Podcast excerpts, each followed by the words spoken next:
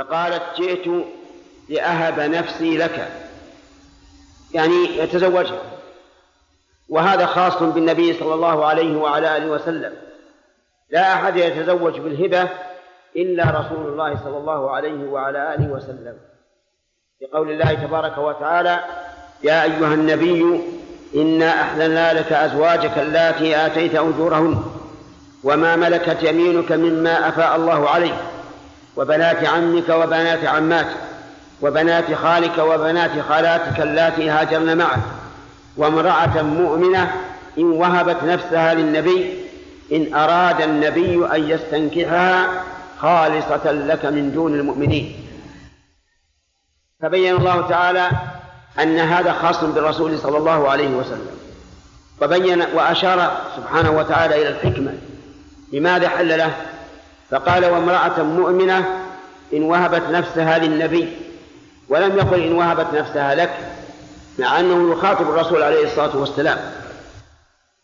لكن في قوله للنبي إشارة إلى أن الحكمة من كون المرأة تحل له بالهبة لأنه صلى الله عليه وسلم نبي وله خصائص. وجاءت تعرض نفسها تقول وهبت جئت لأهب نفسي لك. فصعد فيها النبي صلى الله عليه وسلم النظر وصوبه يعني جعل ينظر إليها فوق وتحت ثم أطلق رأسه ولم يقض فيها بشيء لا قال قبلت ولا قال رددت فلما رأت أنه لم يقض فيها بشيء جلست. فقام رجل فقال يا رسول الله إن لم يكن لك بها حاجة فزوجنيها. وهذا من كمال أدبه رضي الله عنه. لم يقل زوجنيها مع أن الظاهر أن الرسول عليه الصلاة والسلام لم يردها لكن من حسن أدبه قال إن لم يكن لك بها حاجة فزوجنيها. وكان النبي صلى الله عليه وسلم أولى بالمؤمنين من أنفسهم. يزوج النساء ولو كان لهن أولياء. إذا أتينا إليه وطلبنا أن نزوجهن فله ذلك لأنه أولى من وليها بها. النبي أولى بالمؤمنين من أنفسهم وهذا أيضا من خصائص. فالحكام الذين سواه القضاة لا يزوجون إلا إذا لم يكن للمرأة ولي أو كان لها ولي وامتنع من تزويجها. ممن خطبها وهو كفر فإن القاضي يتولى تزويجها. فقال النبي صلى الله عليه وسلم هل عندك شيء؟ يعني يريد أن الصداق والنفقة. فقال ليس عندي شيء. قال اذهب إلى أهلك وانظر ولو خاتم من حديد. فرجع وقال لا أجد شيئا وفي هذه الجملة دليل على أن الخاتم من الحديد جائز. والحديث الذي ورد فيه أنه من حلية أهل النار ضعيف. شاذ لا يعمل به.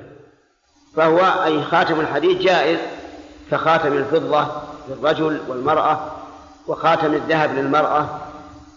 وفيه أيضا في هذه الجملة دليل على فقر الصحابة رضي الله عنهم وأنهم من أشد الناس عفافا وكفافا.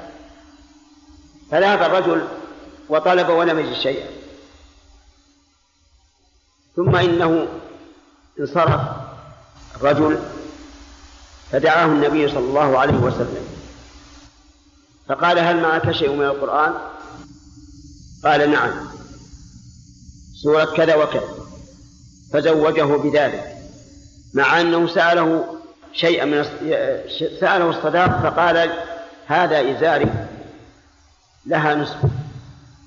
قال النبي صلى الله عليه وسلم إزارك إن بقي عليك لم يكن لها منه شيء. وإن أعطيته أعطيتها إياه لم يبق لك شيء. ولا يمكن هذا. والصداق لا بد أن تملكه المرأة ملكا تاما. فسأله النبي صلى الله عليه وسلم هل معه شيء من القرآن؟ قال نعم. سورة كذا وكذا. فقال ملكتكها بما معك من القرآن وفي لفظ زوجتكها وفي لفظ مكناكها. فدل هذا على أن عقد النكاح لا يشترط فيه أن يقول الإنسان زوجتك بل يقول ملكتك زوجتك جوزتك مكنتك وما يدل على العقد كغيره من العقود. وأما من خصه من الفقهاء بلفظ زوجتك أو أنكحتك فهذا قول ضعيف.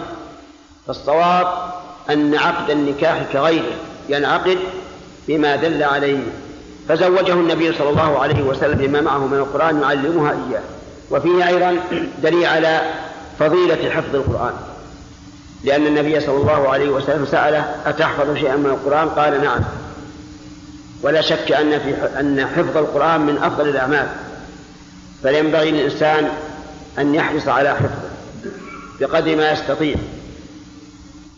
والظاهر والله أعلم أن من مراعاة حفظ القرآن أن الإنسان ينبغي له إذا كان إماما أن يقرأ في المفصل. من أول من قاف إلى عم إلى آخر الناس ثم يرجع. من قاف إلى آخر الناس ثم يرجع. من قاف إلى آخر الناس. لأجل لأن هذه سور قصيرة فيحفظها الناس بسرعة. لكن لو صار يقرأ من أول القرآن وسطه وكل يوم له سورة لم يحفظ الناس شيئا. فإذا داوم على المفصل حفظه الناس. ويأتي إن شاء الله بقية الكلام على هذا الحديث وفوائده والله أعلم. بسم الله الرحمن الرحيم. الحمد لله رب العالمين والصلاة والسلام على نبينا محمد وعلى آله وصحبه أجمعين. نقل المؤلف رحمه الله تعالى في سياق الأحاديث في كتاب النكاح عن سهل بن سعد الساعدي رضي الله عنه قال جاءت امرأة إلى رسول الله صلى الله عليه وسلم فقالت يا رسول الله جئت أهب لك نفسي. فنظر إليها رسول الله صلى الله عليه وسلم فصعد النظر فيها وصوبه ثم طأطأ رسول الله صلى الله عليه وسلم رأسه. فلما رأت المرأة أنه لم يقض فيها شيئا جلست فقام رجل من أصحابه فقال يا رسول الله إن لم تكن لك بها حاجة فزوجنيها. قال فهل عندك من شيء؟ فقال لا والله يا رسول الله. فقال اذهب إلى أهلك فانظر هل تجد شيئا. فذهب ثم رجع فقال لا والله ما وجدت شيئا. فقال رسول الله صلى الله عليه وسلم انظر ولو خاتما من حديد. فذهب ثم رجع. فقال لا والله يا رسول الله ولا خاتما من حديد ولكن هذا إزاري. قال سهل ما له رداء فلها نصفه. فقال رسول الله صلى الله عليه وسلم ما تصنع بإزارك؟ إن لبسته لم يكن عليها منه شيء وإن لبسته لم يكن عليك منه شيء. فجلس الرجل حتى إذا طال مجلسه قام. فرآه رسول الله صلى الله عليه وسلم موليا فأمر به فدعي به فلما جاء قال ماذا معك من القرآن؟ قال معي سورة كذا وسورة كذا عددها فقال تقرأهن عن ظهر قلبك قال نعم قال اذهب فقد ملكتكها بما معك من القرآن متفق عليه واللفظ لمسلم وفي رواية قال له انطلق فقد زوجتكها فعلمها من القرآن. وفي رواية للبخاري أمكناكها بما معك من القرآن. ولأبي داود عن أبي هريرة رضي الله عنه قال ما تحفظ؟ قال سورة البقرة والتي تليها. قال قم فعلمها عشرين آية. سبق الكلام على أكثر هذا الحديث الذي رواه سهل بن سعد رضي الله عنه في قصة المرأة التي وهبت نفسها لرسول الله صلى الله عليه وعلى آله وسلم. ومن فوائده حسن خلق النبي صلى الله عليه وعلى آله وسلم فإنه لم يصرح للمرأة بأنه لا يريدها وإنما طأطأ رأسه وسكت وهذا من حسن خلقه. ومن فوائده أنه يجوز عقد النكاح بكل ما دل عليه. ملكتك زوجتك أنكحتك مكنتك كل ما دل على العقد فإنه ينعقد به. وليس هناك لفظ مخصوص. وهكذا جميع العقود فإنها تنعقد بما دل عليه. وكذلك الفسوخ تنعقد بما دل تحصل بما دل عليه. ولهذا قال العلماء لو قال الرجل لامرأته تغطي أو غطي شعرك أو ما أو غطي وجهك أو ما أشبه ذلك وهو نون الطلاق فإنه يكون طلاقا. وإن كان بغير لفظ الطلاق. لأنه لأن جميع العقود والفسوق تتم بما يدل عليها. ومن فوائد هذا الحديث أن الإنسان يجوز أن يجعل المهر تعليم المرأة مثل أن يقول لولي المرأة وللمرأة أمهرها أن أعلمها سورة البقرة أو سورة النساء أو ما أشبه ذلك. وفي هذه الحال يكون المهر هو تعليم الرجل للمرأة. وليس القرآن القرآن لا يصح أن يكون عوضا لكنه تعليم القرآن.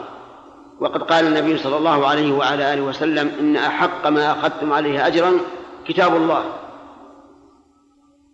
ومن فوائده جواز تأجيل المهر يعني لا يشترط أن يتقدم لأن هذا الرجل سوف يعلمها بعد أن يدخل عليها ويتم العقد. ومن فوائده أنه لا يشترط إلى إعادة القبول إذا سبق ما يدل عليه. لأن النبي صلى الله عليه وعلى آله وسلم قال اذهب فقد زوجتكها أو ملكتكها ولم يأتي في الحديث أنه قال قبلت. لأن هذا الرجل من أصل طلب الزواج.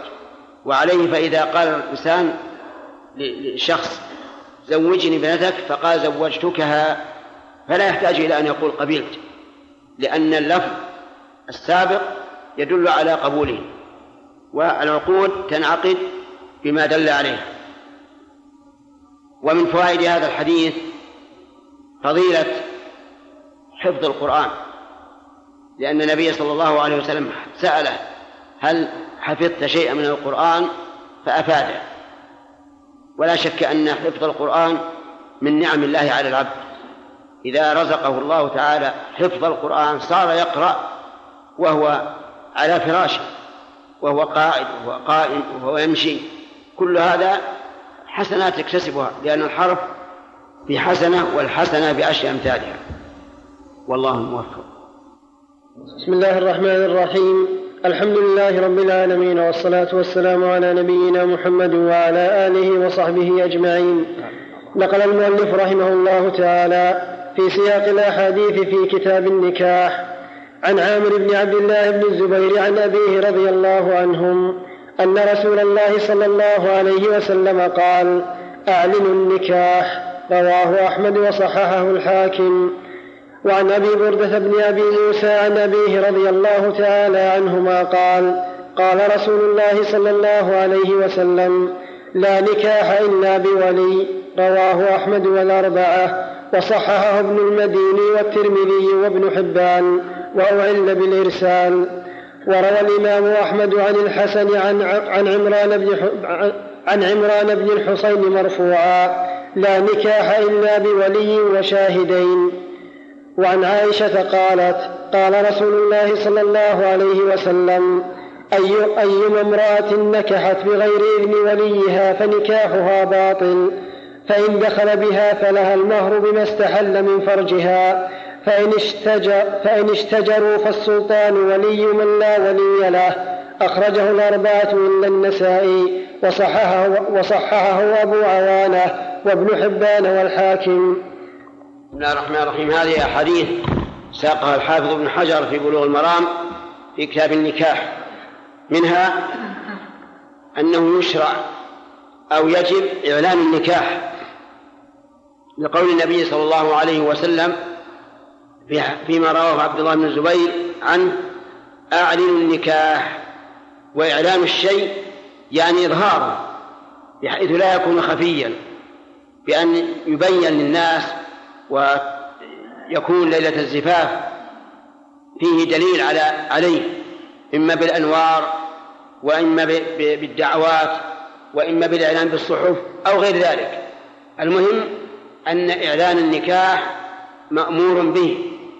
قال بعضهم وجوبا وقال بعضهم استحبابا. وذلك لأن في إعلانه فرقا بين السفاح والنكاح لأن الزنا والعياذ بالله يكون سرا والنكاح يكون علنا. ولئلا يفجر أحد بامرأة فإذا حملت قال إنه قد تزوجها. فيقال لماذا لم تعلن؟ لذلك ذهب بعض العلماء إلى أن إعلان النكاح واجب ومن إعلانه أن يدف عليه بالدفوف ويغنى عليه بالأغاني لكن هذا خاص بالنساء.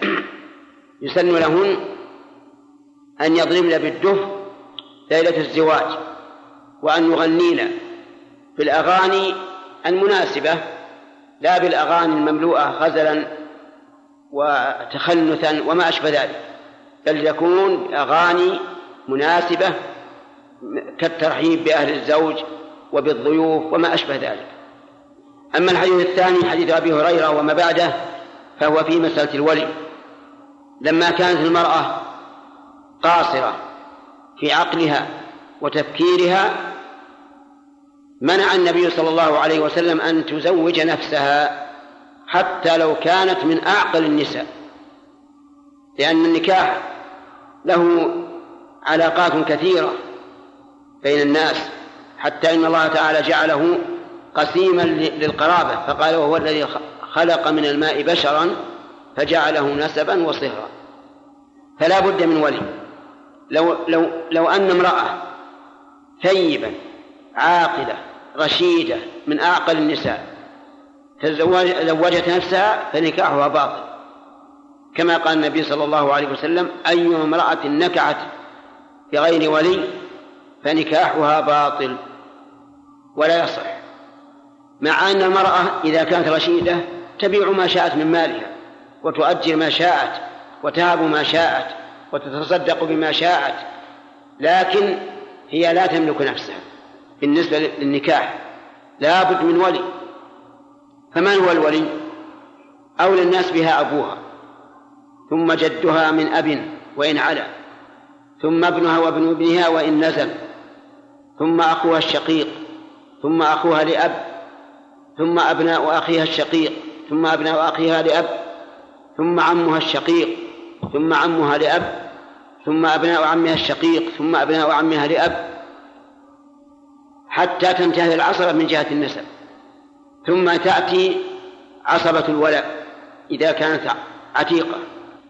فإن لم يوجد أحد أو تشاجروا فيما بينهم فقال بعضهم نزوج هذا وقال الآخر لا تزوج. فقال فقد قال النبي صلى الله عليه وسلم السلطان ولي من لا ولي له. السلطان يعني الرئيس الأكبر في البلد كالملك في الدولة الملكية وكرئيس الرئيس في الدولة الجمهورية وما أشبه ذلك. ونائبه يقوم مقامه وهو وزير العدل. ووزير العدل له نواب وهم المأذون الشرعي. المهم أنه إذا تعذر التزويج من قبل الأولياء فإنه يزوجها السلطان أو من يقوم مقامه. وهذا يقع كثيرا مع الأسف في عصرنا تجد الرجل يحتكر بناته والعياذ بالله. لا يزوجهن إلا من يعطيه مالا أكثر. يخطب المرأة رجلا رجل عاقل صاحب علم ودين وأخلاق ولكنه يأبى عليه لأنه ينتظر رجلا آخر يعطيه مالا أكثر. فإذا رغبت المرأة البنت بهذا الزوج وهو مستقيم في الدين والخلق وقال أبوها لا. نقول أنت الآن صفر على اليسار. تنحى يزوجها أخوها. إن لم يكن لها إخوة أو أبوا مراعاة لأبيهم يزوجها عمها. فإن أبى مراعاة لأخيه يزوجها ابن عمها.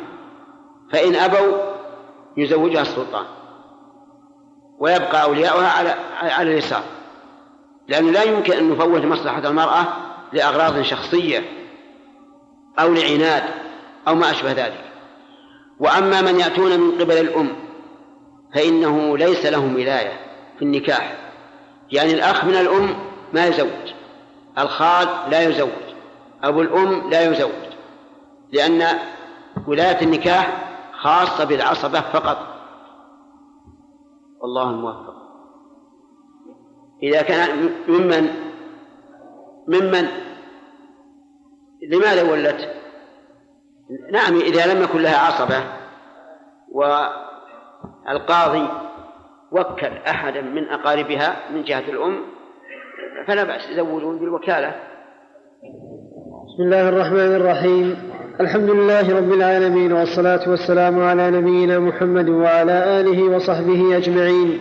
نقل المؤلف رحمه الله تعالى في سياق الأحاديث في كتاب النكاح عن أبي هريرة رضي الله تعالى عنه أن رسول الله صلى الله عليه وسلم قال لا تنكح الأيم حتى تستأمر ولا تنكح البكر حتى تستأذن. قالوا يا رسول الله وكيف إذنها؟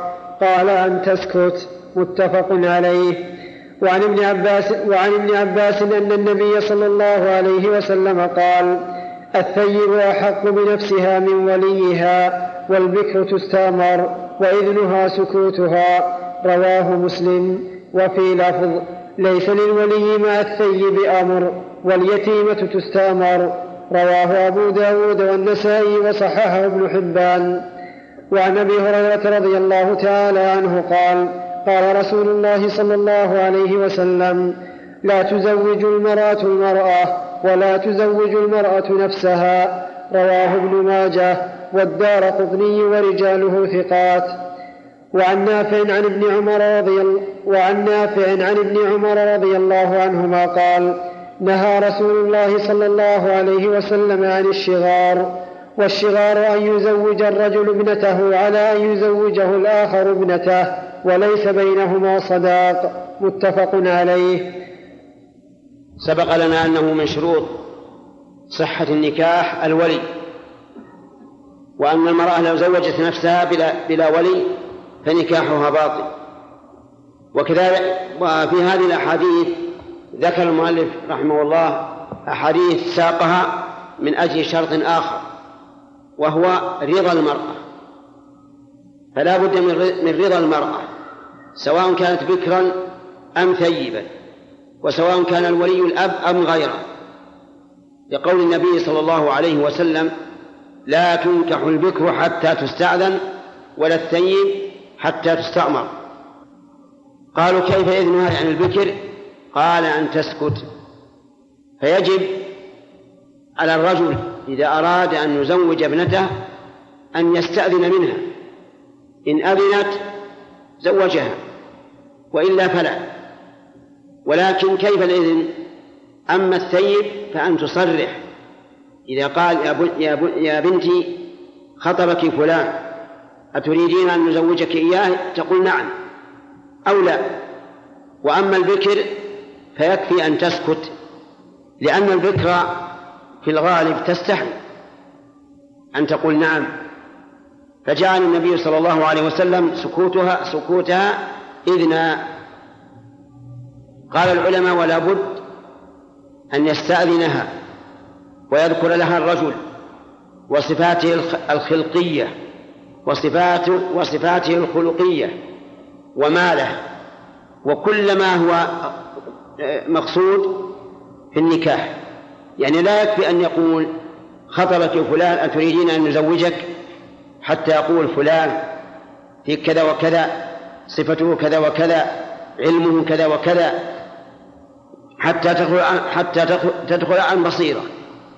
ولا يحل له أن يعمي عليها لكن الغالب أن النساء حسب ما بلغنا أنها تفوض أباها.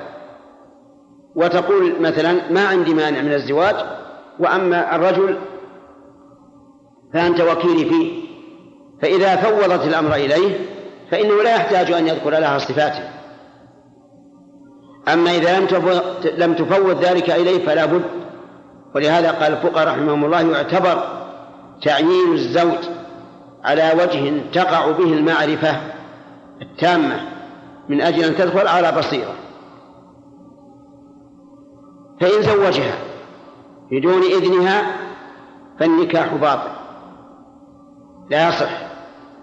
وعليه أن يستأذن مرة ثانية ثم يعقد النكاح مرة أخرى. ولقد كان بعض الأولياء والعياذ بالله الذين لا يرحمون الخلق ولا يخافون الخالق يزوج ابنته قهرا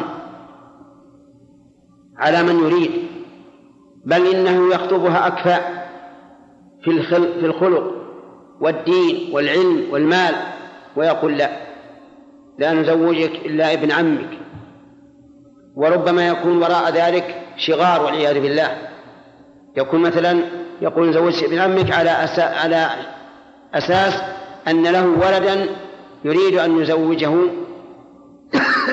أخا الزوج الخاطئ وهذا هو الشغار الذي حرمه النبي صلى الله عليه وعلى آله وسلم وسيأتي كلام عليه إن شاء الله.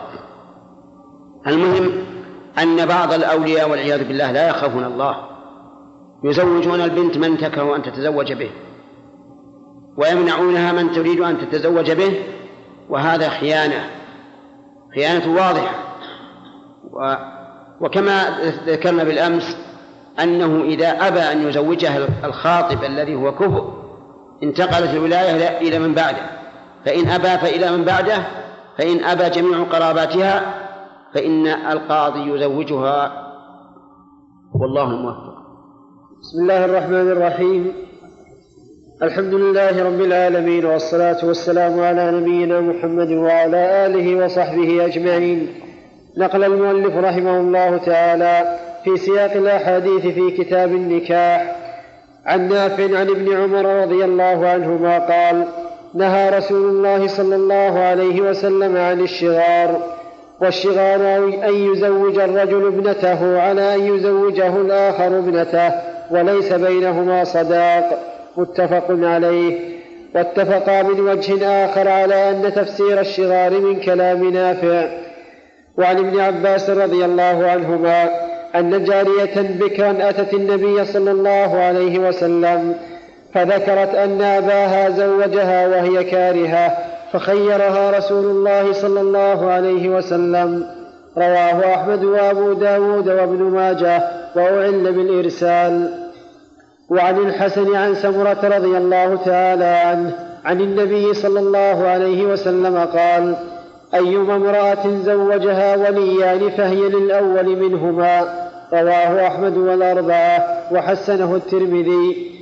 وعن جابر رضي الله تعالى عنه قال قال رسول الله صلى الله عليه وسلم أيما عبد تزوج بغير إذن مواليه أو أهله فهو عاهر رواه أحمد وأبو داود والترمذي وصححه وكذلك ابن حبان. وعن أبي هريرة رضي الله عنه أن رسول الله صلى الله عليه وسلم قال لا يجمع بين المرأة وعمتها ولا بين المرأة وخالتها. متفق عليه. بسم الله الرحمن هذه أحاديث ساقها ابن حجر ضعيف ساقها ابن حجر رحمه الله في كتاب النكاح منها حديث ابن عمر رضي الله عنهما أن النبي صلى الله عليه وعلى آله وسلم نهى عن نكاح الشغار وهو الذي يسمى عندنا نكاح البدل يعني أن يزوج الرجل ابنته على أن يزوجه الآخر ابنته. فيقول زوجتك بنتي بشرط أن تزوجني بنتك. أو يقول زوجتك أختي بشرط أن تزوجني بنتك. أو يقول زوجتك بنتي بشرط أن تزوجني أختك. فهذا النكاح يسمى نكاح الشغار قيل إنه مشتق من شغر الكلب إذا رفع رجله ليبول.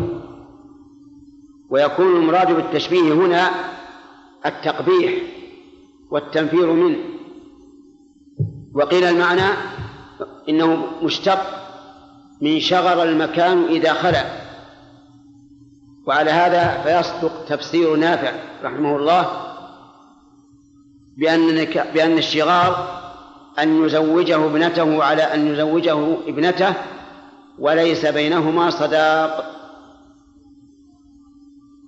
وهذا هو المشهور من مذهب الإمام أحمد رحمه الله. أنه إذا كان تبادل بدون صداق فهو نكاح شغار وهو غير صحيح باطل.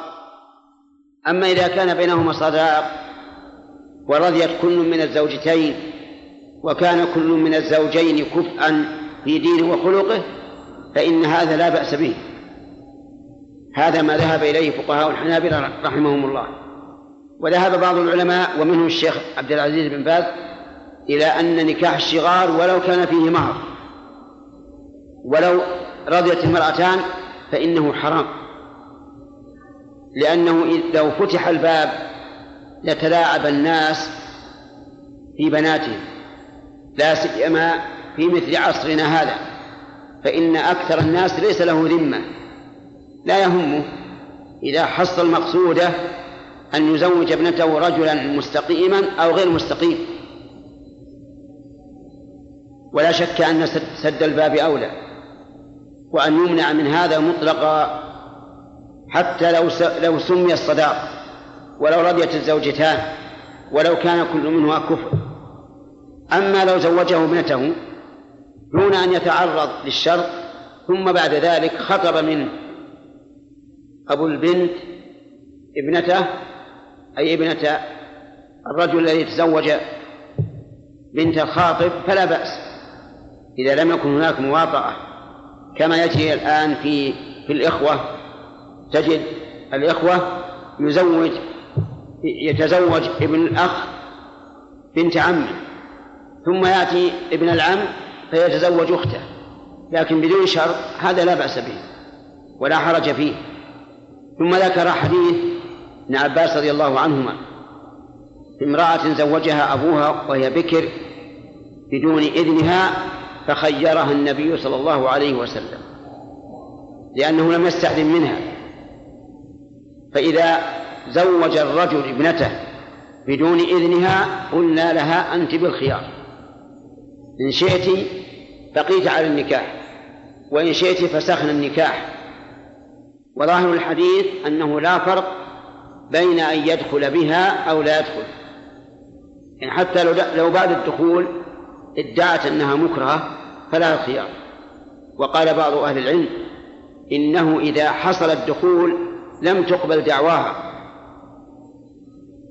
لأن لأنه يقال لماذا مكنت من نفسك والصواب في هذه المسألة أن يقال إن أدخلت قهرا فإنه يقبل دعواها أنها غير راضية وإن دخلت باختيارها فإنها لا تقبل دعواها لأنه لو كانت كارهة لم تنعت من الدخول. والله الموفق لو زاد على الآخر هذا يجي على الخلاف. بعض العلماء يقول ما يصح مطلقا.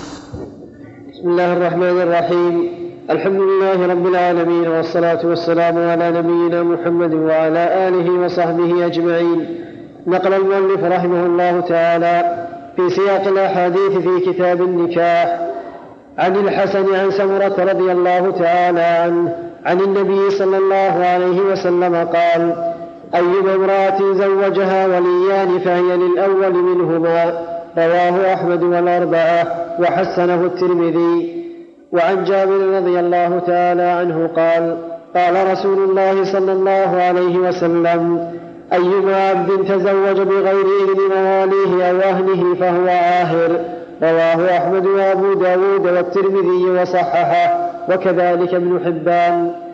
وعن أبي هريرة رضي الله عنه أن رسول الله صلى الله عليه وسلم قال لا يجمع بين المرأة وعمتها ولا بين المرأة وخالتها. متفق عليه.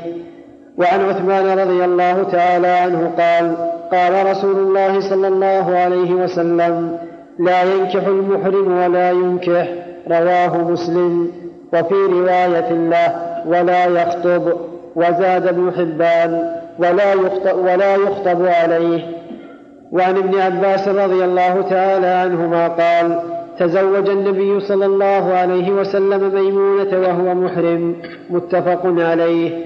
ولمسلم عن ميمونة نفسها رضي الله عنها أن النبي صلى الله عليه وسلم تزوجها وهو حلال. وعن عقبة بن عامر قال قال رسول الله صلى الله عليه وسلم إن أحق الشروط أن يوفى به نعم هذه أحاديث ذكرها الحافظ ابن حجر في بلوغ المرام في كتاب النكاح منها إذا زوج المرأة وليان فهي للأول منهما. مثال ذلك امرأة لها أخوان شقيقان. زوج أحدهما زوجها رجلا والآخر زوجها رجلا آخر ولم يعلم بتزويج الأول فهي للأول منهما. لأنه لما عقد الأول وهو من من أوليائها صار العقد صحيحا لازما. فيكون عقد العقد الثاني يكون باطلا لأنه ورد على متزوجه.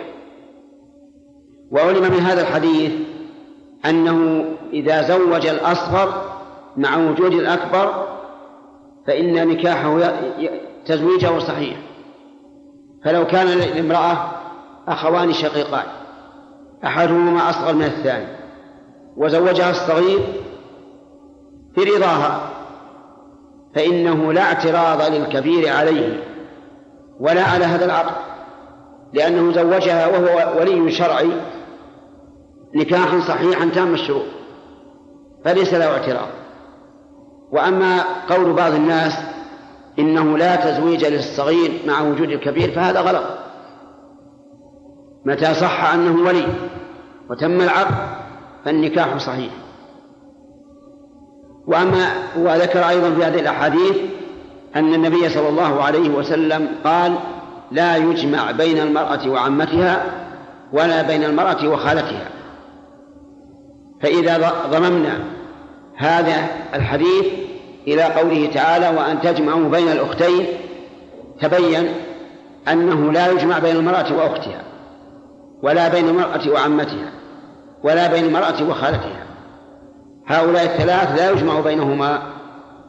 فلو تزوج إنسان امرأة فليس له أن يتزوج أختها سواء كانت أختها من النسب أو من الرضاع. ولا تزوج امرأة فليس له أن يتزوج عليها عمتها سواء كانت عمتها من نسب أو من رضاع ولو تزوج امرأة فليس له أن يتزوج عليها خالتها سواء كان من نسب أو من رضاع وكذلك لا يتزوج عليها ابن أخ... بنت أخيها ولا يتزوج عليها بنت خالة ولا يتزوج عليها أيضا بنت أختها. يعني سواء عامة أو خالة لا يجمع بينها وبين بنت أخيها أو بينها وبنت أختها. فهذه ثلاثة أصناف. الأختان والبنت والمرأة وعمتها. والمرأة وخالتها لا يجمع بينه بينها. لكن لو طلق الأخت وتزوج أختها من بعدها فلا بأس بعد أن تنتهي عدتها. ولو طلقها لو طلق بنت الأخ وتزوج عمتها من بعدها بعد أن انتهت العدة فلا بأس. ولو تزوج بنت الأخت ولو ولو طلق بنت الأخت وتزوج خالتها من بعدها فلا بأس إذا انتهت العدة. وقول بعض أهل العلم إن هذا من باب المحرمات إلى أمد ضعيف. لأن أخت الزوجة ليست حراما على الزوج الحرام أن يجمع بينهما. وكذلك عمتها خالتها الحرام أن يجمع بينهما.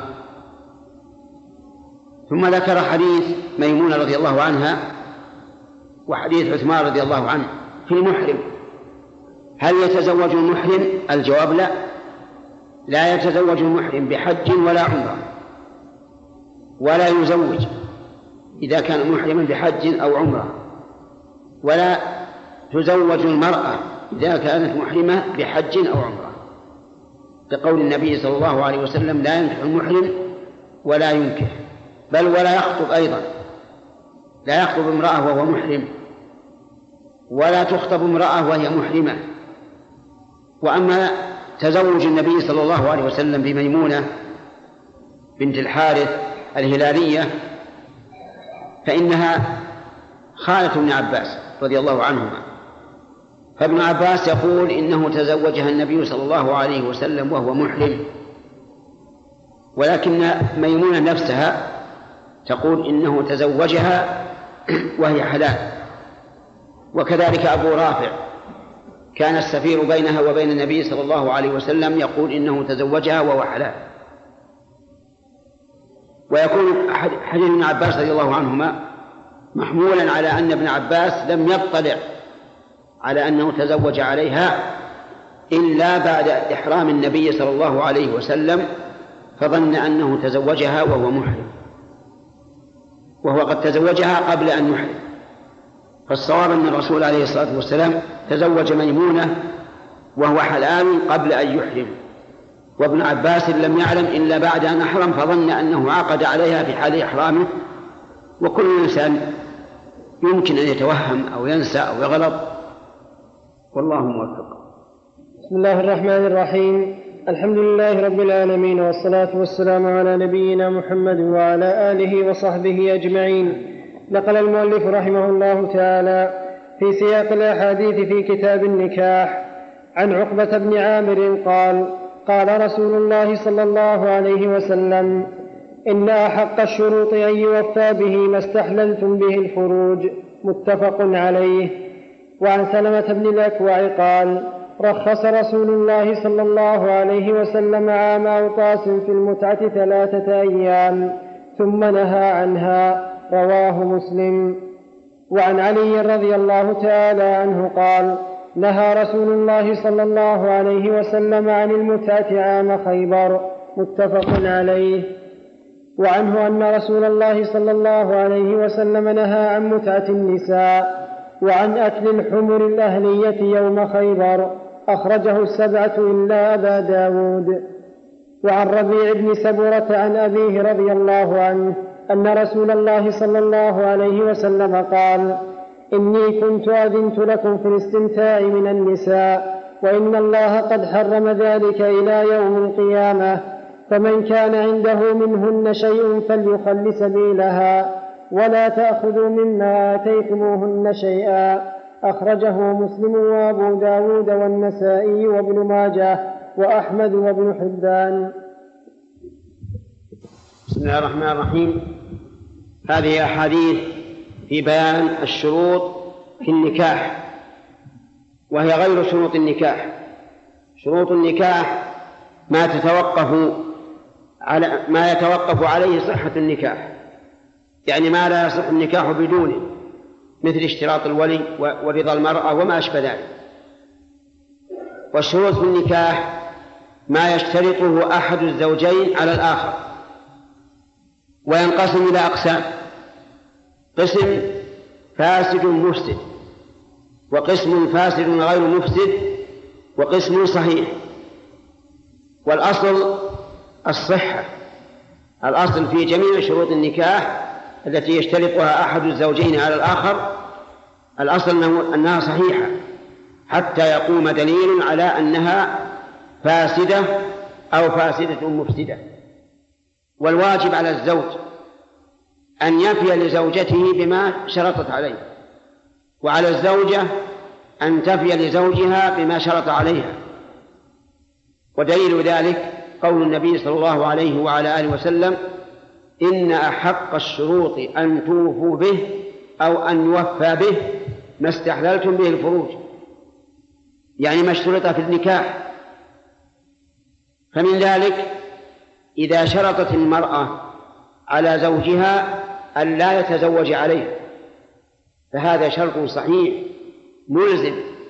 لا يجوز للزوج أن يتزوج على امرأته حيث اشترطت عليه أن لا يتزوج عليها ومن ذلك إذا اشترطت عليه أن لا يخرجها من البلد يعني أن لا يسافر بها فإنه يلزمه أن يوفي بذلك الشرط.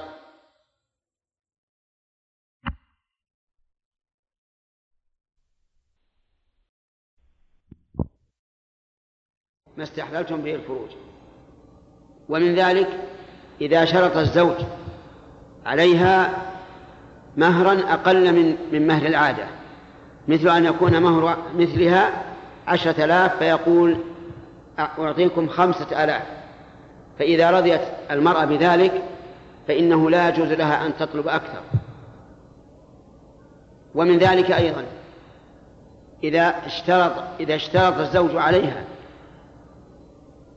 أن تسكن مع أهله فوافقت على ذلك. فإنه يلزمها أن توفي بهذا الشرط لأن لأن النبي صلى الله عليه وسلم قال إن أحق الشروط أن توفوا به ما استحللتم به الفروج ومن ذلك أيضا إذا اشترطت عليه زيادة في مهرها بأن كان مهرها يعني صداقها صداقها خمسة آلاف فقالت لا أقبل إلا بعشرة. فيلزمه الوفاء بذلك. ومن ذلك إذا شرط عليها أن يقسم لها أقل من ضرتها. والتزمت بهذا فيلزمها الوفاء بالشرط. المهم كل شرط يشترطه أحد الزوجين على الآخر فإنه جائز ويلزم الوفاء به إلا إذا خالف الشريعة. فمن ذلك أي مما يخالف الشريعة ما سبق في نكاح الشغار أن يقول زوجتك بنتي بشرط أن تزوجني ابنتك فهذا حرام ولا يصح ومن ذلك نكاح المتعة أن يشترط الزوج أياما معلومة في الزواج فقط بأن يتزوجها لمدة شهر أو يتزوجها بشرط أن يفارقها إذا سافر عن البلد. وما أشبه ذلك. فكل نكاح مؤقت فإنه نكاح متعة لا يصح. والعجب أن الرافضة يجوزون نكاح المتعة مع أن إمامهم علي بن أبي طالب رضي الله عنه هو الذي روى عن النبي صلى الله عليه وسلم النهي عن نكاح المتعة. وكان عليهم أن يكونوا أول من يقول بمنع نكاح المتعة. لكنهم لا يتبعون الهدى إنما يتبعون الهوى. وإلا كان يلزمهم أن يقولوا بتحريم نكاح المتعة لأن إمامهم علي بن أبي طالب رضي الله عنه هو الذي روى عن النبي صلى الله عليه وسلم النهي عن نكاح المتعة. ولا شك أن علي بن أبي طالب رضي الله عنه بريء من صنيعه وغلوهم فيه حتى إنه أحرق قائدهم عبد الله بن سبأ. وكان عبد الله بن سبأ رجلا يهوديا.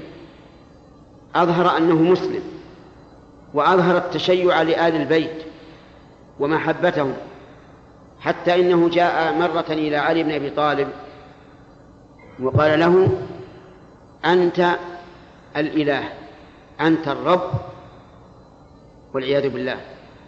فرأى عمر رضي الله عنه أمرا منكرا. فرأى علي بن أبي طالب رأى علي رضي الله عنه لما قال له ابن سبع أنت الله؟ رأى أمرا منكرا. وقال لما رأيت الأمر أمرا منكرا أججت ناري ودعوت قنبرا قنبر مولى له. فخد الأخاديد رضي الله عنه حفر حفرا وملأها حطبا وأوقدها. ثم جاء بهؤلاء السبائية وأحرقهم بالنار. إحراق لأن أمرهم بشع والعياذ بالله. يقال إن عبد الله بن سبأ أحرق مع الناس ويقال إنه هرب ونجا وبث هذا المذهب الذي حقيقته البراءة من آل البيت. لأن آل البيت يتبرؤون أن يكون منهم إله أو معصوم أو ما أشبه ذلك. هم يرون أنهم كغيرهم من الناس. على كل حال نكاح المتعة أن يتزوج الإنسان المرأة إلى أجل معين أو إلى أن يرجع إلى بلده أو ما أشبه ذلك. واختلف العلماء رحمهم الله فيما إذا تزوجها بهذه النية بدون شرط مثل أن يتزوج الغريب في بلاد الغربة بنية أنه إذا رجع إلى أهله طلقها.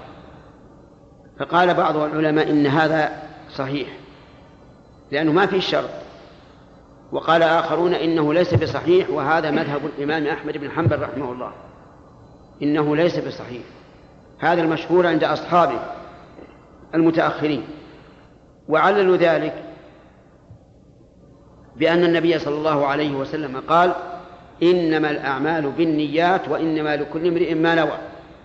وهذا قد نوى نكاحا مؤجلا فله ما نوى ويبطل النكاح. وقاسوه أيضا على الرجل المحلل الذي يتزوج المطلقة ثلاثا ليحلها للأول. فإن النكاح باطل وإن لم يشترط التحليل. فقالوا لا فرق فإذا كانت نية التحليل مؤثرة في صحة النكاح فلتكن نية المتعة مؤثرة في صحة النكاح.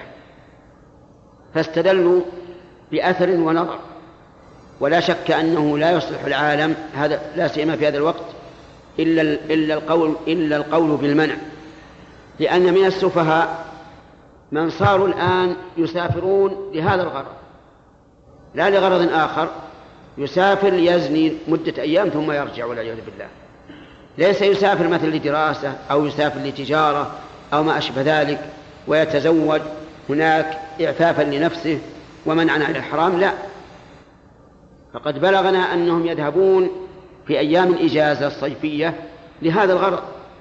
يذهب هناك ويتزوج بنية الطلاق فقط ما ليس له غرض إطلاقا. ويتزوج ثنتين وثلاثا وأربعا.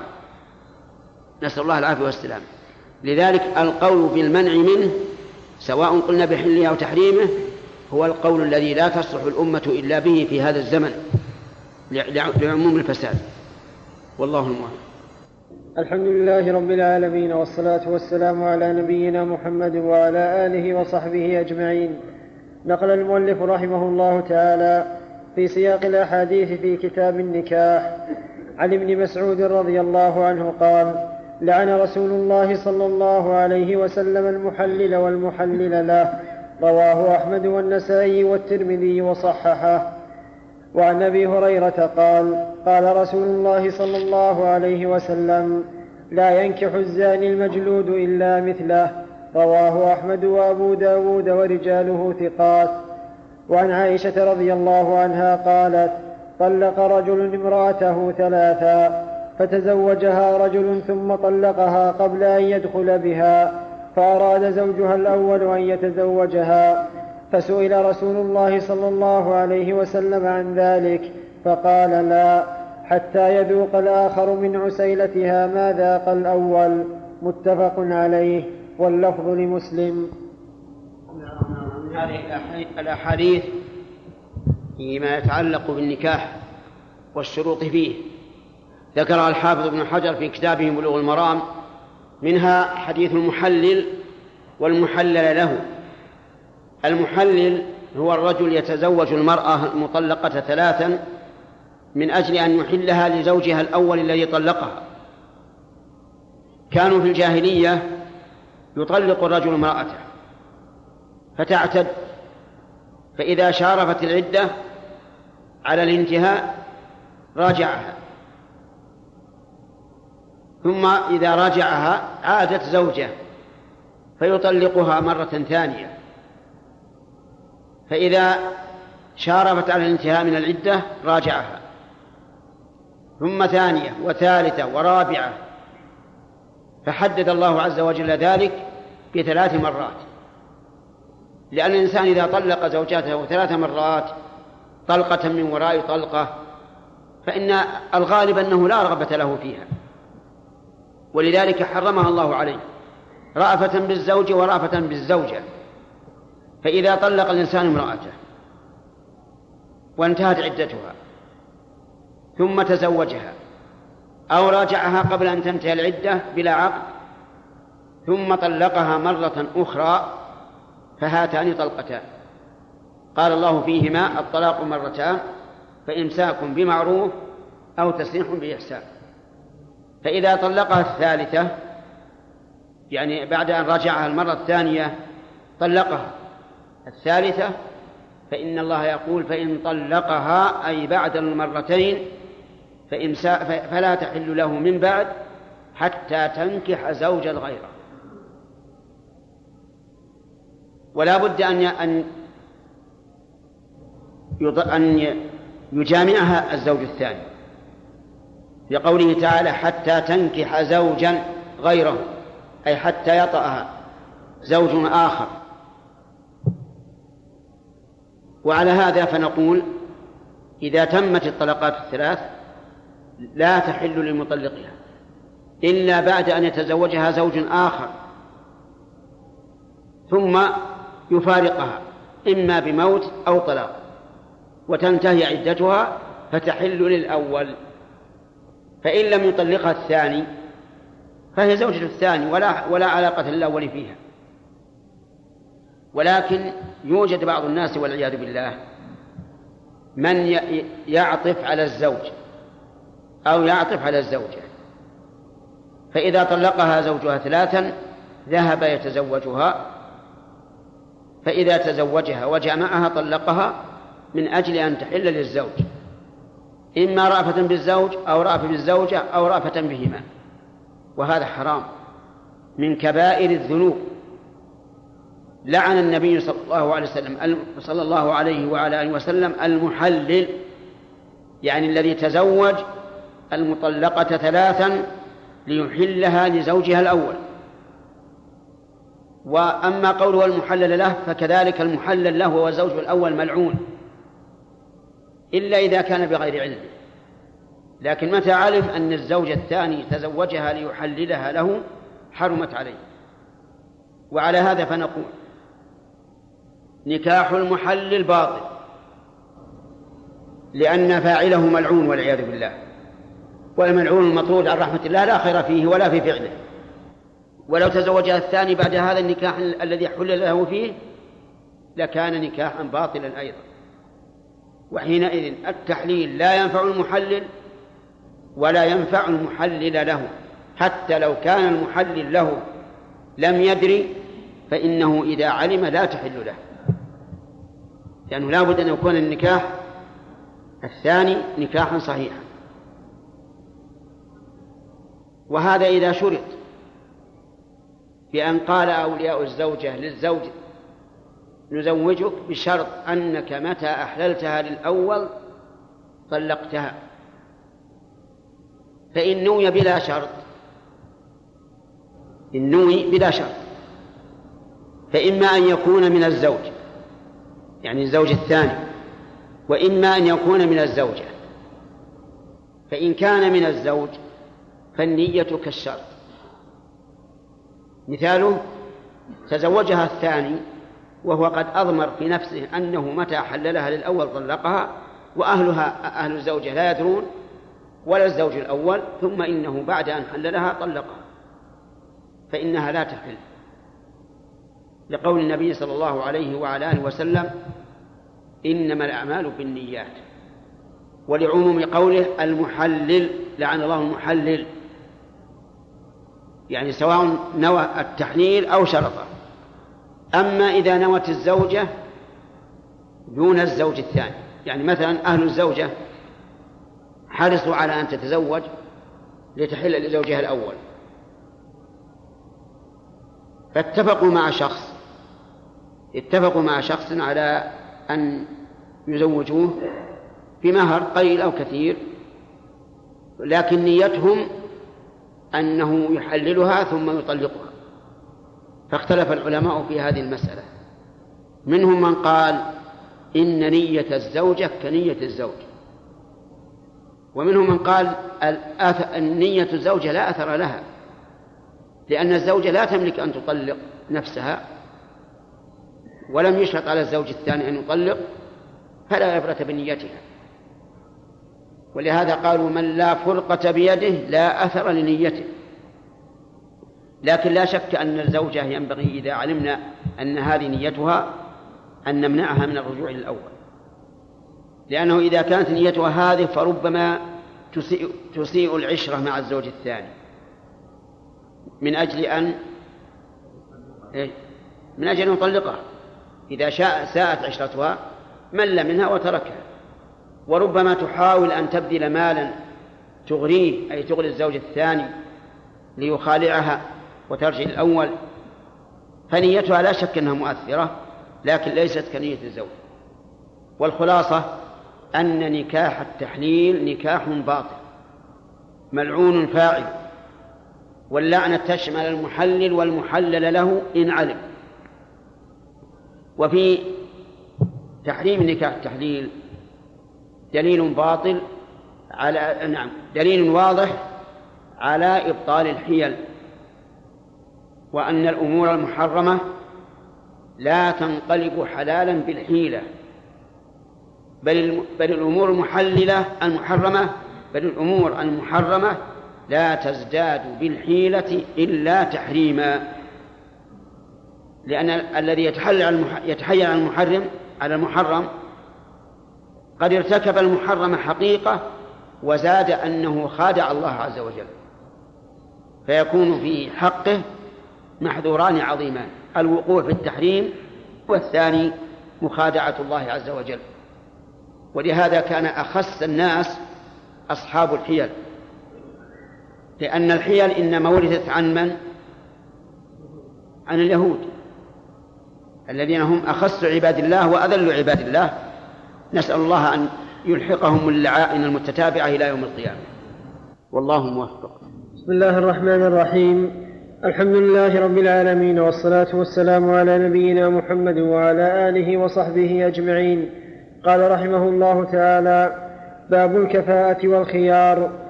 عن ابن عمر قال قال رسول عن ابن عمر رضي الله عنهما قال قال رسول الله صلى الله عليه وسلم العرب بعضهم أكفاء بعض والموالي بعضهم أكفاء بعض إلا حائكا أو حجاما. رواه الحاكم وفي إسناده راو لم يسم واستنكره أبو حاتم. وعن فاطمة بنت قيس رضي الله تعالى عنها أن النبي صلى الله عليه وسلم قال لها انكحي أسامة. رواه مسلم. وعن أبي هريرة رضي الله تعالى عنه أن, رسول أن النبي صلى الله عليه وسلم قال يا بني بياضة أنكحوا أبا هند وانكحوا إليه وكان حجاما. رواه أبو داود والحاكم بسند جيد. وعن عائشة رضي الله عنها قالت خيرت بريرة على زوجها حين عتقت. متفق عليه في حديث طويل. ولمسلم عنها رضي الله عنها أن زوجها كان عبدا وفي رواية عنها كان حرا والأول أثبت. وعن الضحاك بن فيروز الديلمي عن أبيه رضي الله تعالى عنه قال قلت يا رسول الله إني أسلمت وتحتي أختان.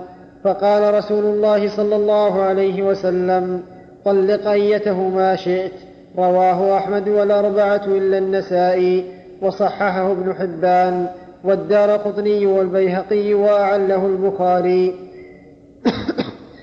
وعن سالم عن أبيه رضي الله عنه أن غيلان بن سلمة أسلم وله عشر نسوة فأسلمن معه فأمره النبي صلى الله عليه وسلم أن يتخير منهن أربعا رواه أحمد والترمذي وصححه ابن حبان والحاكم.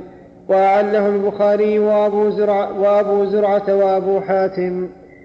وعن ابن عباس قال رد النبي صلى الله عليه وسلم ابنته زينب على أبي العاص بن الربيع بعد ست سنين بالنكاح الأول ولم يحدث نكاحا. رواه أحمد والأربعة إلا النسائي وصححه أحمد والحاكم. بسم الله الرحمن الرحيم. قال المؤلف رحمه الله تعالى باب الكفاءة والخيار. يعني معناه أن الإنسان ينبغي له إذا أراد أن يزوج ابنته أو أخته أو أمه أو أحدا ممن له ولاية عليها أن يختار الكفء وكذلك بالنسبة للزوج. إذا أراد أن يخطب امرأة فليختر الكفء.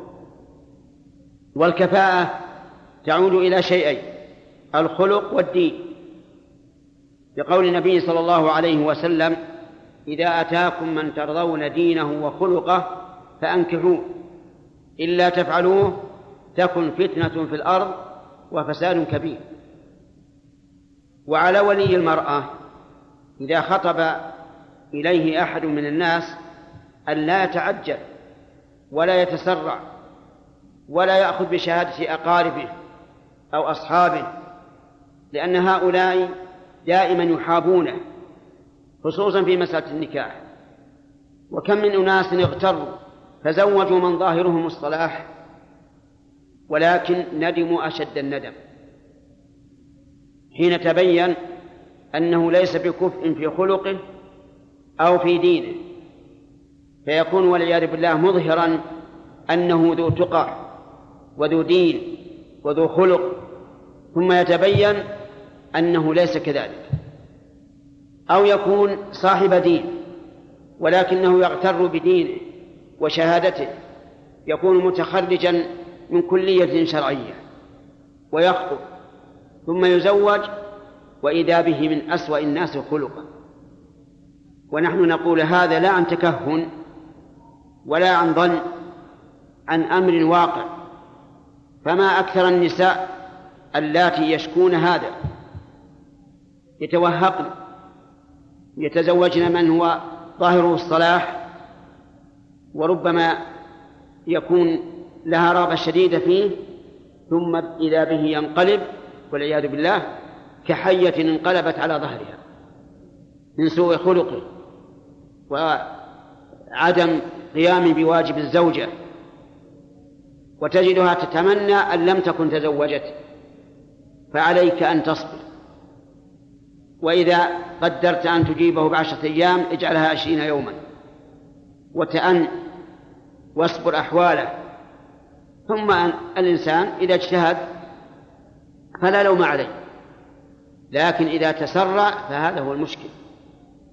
كذلك بالنسبة للزوجة ذكر النبي عليه الصلاة والسلام أن المرأة تنكح لأربع لمالها وحسبها وجمالها ودينها وقال اظفر بذات الدين تربت يداك لأن لأنك إذا تزوجت امرأة لمالها. لكونها ذات مال ربما تتعلى عليك. مثل أن تكون هي موظفة وأنت غير موظف. تتعلى عليك وتمن عليك وتتعبك. تزوجها لحسبها. لكونها من قبيلة شريفة عالية. وأنت دونها. فتعلو عليك. وتقول وش أنت؟ أنت من القبيلة الفلانية. ما فيهم خير. وما أشبه ذلك. أو تقول مثلا أنت خضيري وهي قبيلية كما يوجد عند العوام. الجمال. إذا تزوجها لأجل جمالها ربما تدل عليه بجمالها. وتفخر عليه. ويكون هو من أجل فتنته بها كالخاتم في يد لابسه ينقاد لها أيما شيء تطلب يوافقها عليه. لدينها هذا هو الغرض. تكون دينة تعينه على طاعة الله تذكره إذا نسي تعلمه إن جهل وتكون عون عونا له على طاعة الله عز وجل. ولهذا قال النبي صلى الله عليه وعلى آله وسلم اظفر بذات الدين. تربت يداك. وتربت يداك يعني الحث البالغ على أن تظفر بذات الدين. والمهم أن الكفاءة تدور على شيئين هما الخلق والدين. أما مسألة هذا خضير وهذا قبيل وما أشبه ذلك فهذه لا شك أن الكمال فيها ولكنها مهي لازمة يعني لا حرج على الإنسان ولا عيب عليه أن يتزوج خضيرية وهو قبيل ولا عيب على المرأة أن تتزوج خضيري خضيريا وهي قبيلية وليس به شيء في الشرع. لكن كلما كانت الأحوال أقرب إلى التكافؤ فهي أحسن. والله الموفق بسم الله الرحمن الرحيم. الحمد لله رب العالمين والصلاة والسلام على نبينا محمد وعلى آله وصحبه أجمعين. قال رحمه الله تعالى باب الكفاءة والخيار. عن ابن عمر رضي الله عنهما قال قال رسول الله صلى الله عليه وسلم العرب بعضهم أكفاء بعض والموالي بعضهم أكفاء بعض إلا حائكا أو حجاما. رواه الحاكم وفي إسناده راو لم يسم واستنكره أبو حاتم. وعن فاطمة بنت قيس رضي الله تعالى عنها أن النبي صلى الله عليه وسلم قال لها انكحي أسامة رواه مسلم. وعن أبي هريرة رضي الله تعالى عنه أن النبي صلى الله عليه وسلم قال يا بني بياضة أنكحوا أبا هند وانكحوا إليه. وكان حجاما. رواه أبو داود والحاكم بسند جيد. وعن عائشة رضي الله, رضي الله عنها قالت خيرت بريرة على زوجها حين عتقت. متفق عليه في حديث طويل. ولمسلم عنها رضي الله عنها أن زوجها كان عبدا. وفي رواية عنها كان حرا. والأول أثبت. وعن الضحاك بن فيروز الديلمي عن أبيه رضي الله تعالى عنه قال قلت يا رسول الله إني أسلمت وتحتي أختان. فقال رسول الله صلى الله عليه وسلم طلق أيتهما شئت رواه أحمد والأربعة إلا النسائي وصححه ابن حبان والدار قطني والبيهقي وأعله البخاري. وعن سالم عن أبيه رضي الله عنه أن غيلان بن سلمة أسلم وله عشر نسوة فأسلمن معه. فأمره النبي صلى الله عليه وسلم أن يتخير منهن أربعا رواه أحمد والترمذي وصححه ابن حبان والحاكم. وأعله البخاري وأبو زرعة وأبو حاتم. وعن ابن عباس قال رد النبي صلى الله عليه وسلم ابنته زينب على أبي العاص بن الربيع بعد ست سنين بالنكاح الأول ولم يحدث نكاحا. رواه أحمد والأربعة إلا النسائي وصححه أحمد والحاكم. وعن عمرو بن شعيب عن أبيه عن جده أن النبي صلى الله عليه وسلم رد ابنته زينب على أبي العاص بنكاح جديد. قال الترمذي حديث ابن عباس أجود إسنادا والعمل على حديث عمرو بن شعيب. وعن ابن عباس رضي الله عنهما قال أسلمت امرأة فتزوجت فجاء زوجها فقال يا رسول الله إني كنت أسلمت وعلمت إني كنت أسلمت وعلمت بإسلامي فانتزعها رسول الله صلى الله عليه وسلم من زوجها الآخر وردها إلى زوجها الأول رواه أحمد وأبو داود وابن ماجه وصححه ابن حبان والحاكم. وعن زيد بن كعب بن عجرة عن أبيه قال تزوج رسول الله صلى الله عليه وسلم العالية من بني غفار فلما دخلت عليه ووضعت ثيابها رأى رأى بك رأى بكشحها رأى بكشحها بياضا. فقال النبي صلى الله عليه وسلم البسي ثيابك والحقي بأهلك وأمر لها بالصداق. رواه الحاكم. وفي إسناده جميل بن زيد وهو مجهول واختلف عليه في شيخه اختلافا كثيرا. وعن سعيد بن المسيب أن عمر بن الخطاب رضي الله عنه قال أيما رجل تزوج امرأة فدخل بها فوجدها برصاء أو مجنونة أو مجذومة فلها الصداق بمسيسه إياها. وهو له على من غره منها. أخرجه, أخرجه زيد بن منصور ومالك وابن أبي شيبة ورجاله ثقات. هذا الحديث كثير منها لا داعي له لأنه لا يوجد في وقتنا مثل تخيير المرأة إذا عتقت تحت زوجها وبعضها مر الكلام عليه وبعضها نتكلم عليه إن شاء الله وهو أن الإنسان إذا رأى عيبا في زوجته أو رأت فيه عيبا فله الخيار ولها الخيار. فلو تزوجت امرأة رجلا ورأت فيه عيبا وهو أنه لا يقدر على الجماع فلها الخيار. إن شاءت بقيت معه وإن شاءت فسخت العقد. كذلك لو لو وجدته لا لا ينجب يعني عقيما. ولم يشترط ذلك عليها في العقد فلها الخيار. إن شاءت فسخت العقد لأن المرأة لا حق, لا حق في الأولاد والزوج كذلك. إذا تزوج امرأة فرأى فيها عيبا فله الخيار. يعني له أن يفسخ النكاح وإذا كان قد دخل عليها فلها المهر. ولا يسترده منها لكن يرجع على من غره يعني على من علم بعيبها ولم يعلمه لأنه ضامن أما إذا لم يغره أحد مثل أن يكون في المرأة برص خلف ظهرها ولم تعلم به ولم يعلم به وليها وقد دخل عليها الزوج فإنه وإن اختار الفصل ليس له صداق لأنه لم يغره أحد. فإن حصل الغرور من الولي والمرأة فعليهما جميعا. وقال بعض العلماء على الولي وحده لأنه هو المباشر للعقد فإذا قال قائل ما هو العيب؟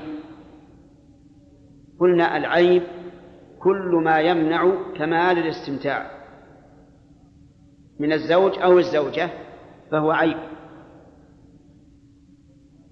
وبعض العلماء عدد العيب بأشياء معينة وقال ما سوى ذلك ليس بعيب ولكن هذا غير صحيح.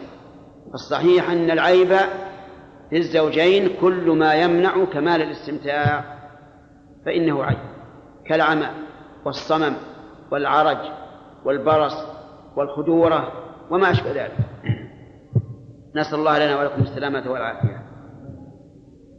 بسم الله الرحمن الرحيم. الحمد لله رب العالمين والصلاة والسلام على نبينا محمد وعلى آله وصحبه أجمعين. قال, قال رحمه الله تعالى باب عشرة النساء.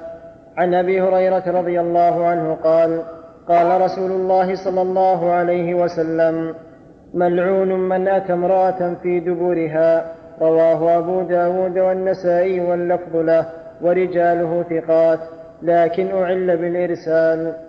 وعن ابن عباس رضي الله عنهما قال قال رسول الله صلى الله عليه وسلم لا ينظر الله إلى رجل أتى رجلا أو امرأة في دبرها. رواه الترمذي والنسائي وابن حبان. وأعل بالوقف وعن أبي هريرة رضي الله عنه عن النبي صلى الله عليه وسلم أنه قال من كان يؤمن بالله واليوم الآخر فلا يؤذي جاره واستوصوا بالنساء خيرا فإنهن خلقن من ضلع وإن أعوج شيء في الضلع, في الضلع أعلاه فإن ذهبت تقيمه كسرته وإن تركته لم يزل أعوج فاستوصوا بالنساء خيرا متفق عليه واللفظ لمسلم ولمسلم. فإن استمتعت فإن استمتعت بها استمتعت بها وبها عوج وإن ذهبت تقيمها كسرتها وكسرها طلاقها. قال المؤلف رحمه الله تعالى في كتابه بلوغ المرام باب عشرة النساء. يعني معاشرتهن يعني معاملتهن وهو شامل لمعاشرة الزوج زوجته ومعاشرة الزوجة زوجها. كل منهما يجب عليه أن يعاشر الآخر بالمعروف لقول الله تبارك وتعالى وعاشروهن بالمعروف ولقوله ولهن مثل الذي عليهن بالمعروف والحق الأوكد على الرجل لأنه لأنه الذي يتحمل وهو الذي يعرف الأمور ويقدرها وينظر للمستقبل وعنده من القوة والعزيمة ما ليس عند المرأة. ولهذا أمر النبي صلى الله عليه وسلم بل وصى بالنساء خيرا. وأخبر أن المرأة خلقت من ضلع. والضلع لا شك أنه أعوج. إن ذهبت تقيمه يعني حاولت أن يكون مستقيما لا عوج فيه انكسر. وإن تركته بقي واستنفعت به. هكذا المرأة. إن أردت أن تقيمها حتى تكون معك مئة بالمئة كما يقولون فهذا لا يمكن. وإن ذهبت تقيمها كسرتها وكسرها طلاقها. يعني لا يمكن أن تبقى معك على وجه مستقيم مئة بالمئة. فإن أبيت إلا ذلك فلا بد من الطلاق لأنه سيحصل بينك وبينها نزاع ومجادلة ومجادلة والنهاية أن تطلقها ومن العشرة بالمعروف أن يأتي المرأة زوجته من حيث أمره الله أي من الفرج. فلا يجوز أن يأتيها في الدبر ولهذا لعن النبي صلى الله عليه وعلى آله وسلم من أتى امرأة في دبرها. لأن الدبر محل الأذى والقدر وإذا كان الله تعالى منع من وطء الحائض لأنه لأنها تتلوث بالدم وهو أذى فالتلوث بما يخرج من الدبر أقبح وأخبث. ولهذا لعن النبي صلى الله عليه وعلى آله وسلم من أتى امرأة في دبرها قال شيخ الإسلام ومن عرف به أي بالوطء في الدبر من الرجال وجب أن يفرق بينه وبين امرأته. لأنه لا يمكن أن يتعاشر على محرم وعلى من لعن فاعله. وما قاله حق. يجب على ولي الأمر الأمير أو القاضي أو من هو مسؤول عن هذه الأمور إذا علم أن هذا الرجل دأبه أن يأتي امرأته من دبرها أن يفرق بينهما. لأنه إن أقرهما أقرهما على معصية. وإنما يأتيها الإنسان من محل الحرث.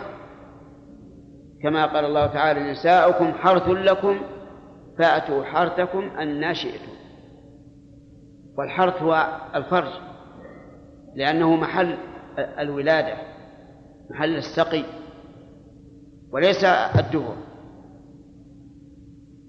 ومن المعاشرة بالمعروف أن يقوم الإنسان بجميع النفقات لزوجته من مطعم ومشرب وملبس ومسكن كل ما تحتاجه يجب عليه أن يقوم به. فإن لم يفعل كان آثما ولها الحق في مطالبته أو طلاقه. ومن الواجب عليه إذا كان له أكثر من امرأة أن يعدل بينهن. لأن الله تعالى منع من التعدد لمن خاف أن لا يعدل. فقال إن خفتم ألا تعدلوا فواحدة. وأخبر النبي صلى الله عليه وعلى آله وسلم أن من كانت له امرأتان فمال إلى إحداهما جاء يوم القيامة وشقه مائل والعياذ بالله. بين العالم بين الأمم بين الجن والإنس والملائكة والوحوش يأتي وشقه مائل. فيجب عليه العدل والمساواة بينهن. ومن النف... ومن ومن العشرة بالمعروف. أن تقوم المرأة بخدمة الزوج حسب ما جرى به العرف. تغسل ثيابه وتطبخ طعامه وتسوي قهوته وما أشبه ذلك. لأن هذا هو العرف الذي جرى بين المسلمين. وأما صنيع بعض الناس يدلل المرأة ويقوم هو الذي يطبخ ويفرش ويغسل الأواني فهذا خطأ. وإذا كان ولا بد فليكن الرجل وامرأته شريكين في ذلك. فالمهم أن لدينا قاعدة عريضة بينها الله تعالى في كتابه فقال وعاشروهن بالمعروف. والله موفق. بسم الله الرحمن الرحيم. الحمد لله رب العالمين والصلاة والسلام على نبينا محمد وعلى آله وصحبه أجمعين. نقل المؤلف رحمه الله تعالى في سياق الأحاديث في باب عشرة النساء عن جابر بن عبد الله عن جابر بن عبد الله رضي الله عنهما قال كنا مع النبي صلى الله عليه وسلم في غزوة فلما قدمنا المدينة ذهبنا لندخل فقال أمهلوا حتى تدخلوا ليلا يعني عشاء لكي تمتشط الشعثة لكي, لكي تمتشط الشعثة وتستحد المغيبة متفق عليه. وفي رواية للبخاري إذا أطال أحدكم الغيبة فلا يطرق أهله ليلا. وعن أبي سعيد الخدري رضي الله عنه قال قال رسول الله صلى الله عليه وسلم إن شر الناس عند الله منزلة يوم القيامة الرجل يفضي إلى امرأته وتفضي إليه ثم ينشر سرها. أخرجه مسلم. وعن حكيم بن معاوية عن أبيه رضي الله عنه قال قلت يا رسول الله ما حق زوج أحدنا عليه؟ قال تطعمها إذا أكلت. وتكسوها إذا اكتسيت ولا تضرب الوجه ولا تقبح ولا تهجر إلا في البيت. رواه أحمد وأبو داود والنسائي وابن ماجه وعلق البخاري بعضه وصححه ابن حبان والحاكم. وعن جابر بن عبد الله قال كن كانت اليهود تقول إذا أتى الرجل امرأته في دبرها في قبلها كان إذا أتى الرجل امرأته من دبرها في قبلها كان الولد أحول فنزلت نساؤكم حرث لكم فأتوا حرثكم أنا شئتم. متفق عليه واللفظ لمسلم. هذه ساقها الحافظ ابن حجر في فتح في بلوغ المرام فيما يتعلق بين الزوجين فمنها أنه لا يجوز للرجل أن يحدث الناس بما صنع في أهله في فراشه لأن هذا من شر الناس منزلة يوم القيامة والعياذ بالله. يفضي إلى المرأة وتفضي إليه ثم يصبح يتحدث فعلت كذا وفعلت كذا. فإن هذا من كبائر الذنوب. ارجع يا ولد ارجع في الصف فإن هذا من كبائر الذنوب. لأن هذا أمر سر. لا لا يجوز أن يطلع عليه أحد. وكذلك المرأة لا يجوز لها أن تحدث النساء بما صنع زوجها معها في عمله في فراشه لأن هذا من إفضاء السر وهو محرم. ومن ذلك من عشرة النساء أن الإنسان يجب عليه الرجل أن ينفق على زوجته. يطعمها إذا أكل ويكسوها إذا إذا اكتسى حتى لو كانت غنية فإن نفقتها واجبة عليه. حتى لو فرض أن لها أملاكا وعقارات وأموالا ورثتها أو اكتسبتها والزوج حاله ميسرة فإنه يجب عليه أن ينفق عليها